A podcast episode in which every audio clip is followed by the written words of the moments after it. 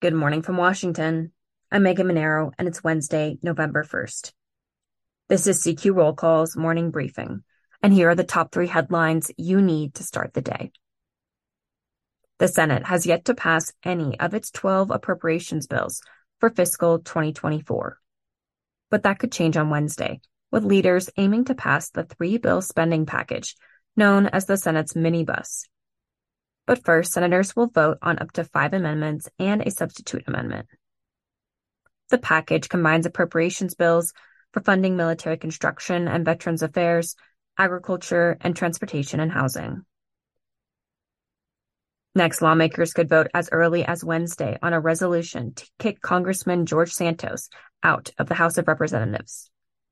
The resolution to expel Santos is brought by his fellow New York Republicans in response to his federal criminal indictments.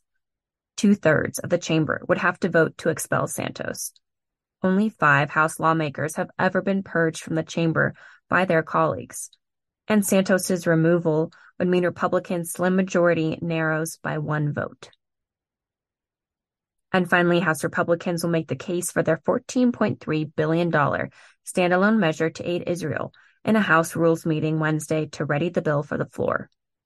Speaker Mike Johnson is pushing the legislation that aims to offset the Israel support by clawing back exactly $14.3 billion in IRS funding that Congress passed in last year's reconciliation bill.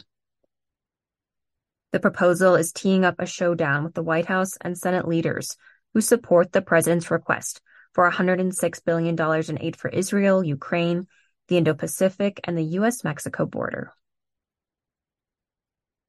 Check CQ.com throughout the day for developing policy news. And for all of us in the CQ Roll Call newsroom, I'm Megan Mineiro. Thanks for listening.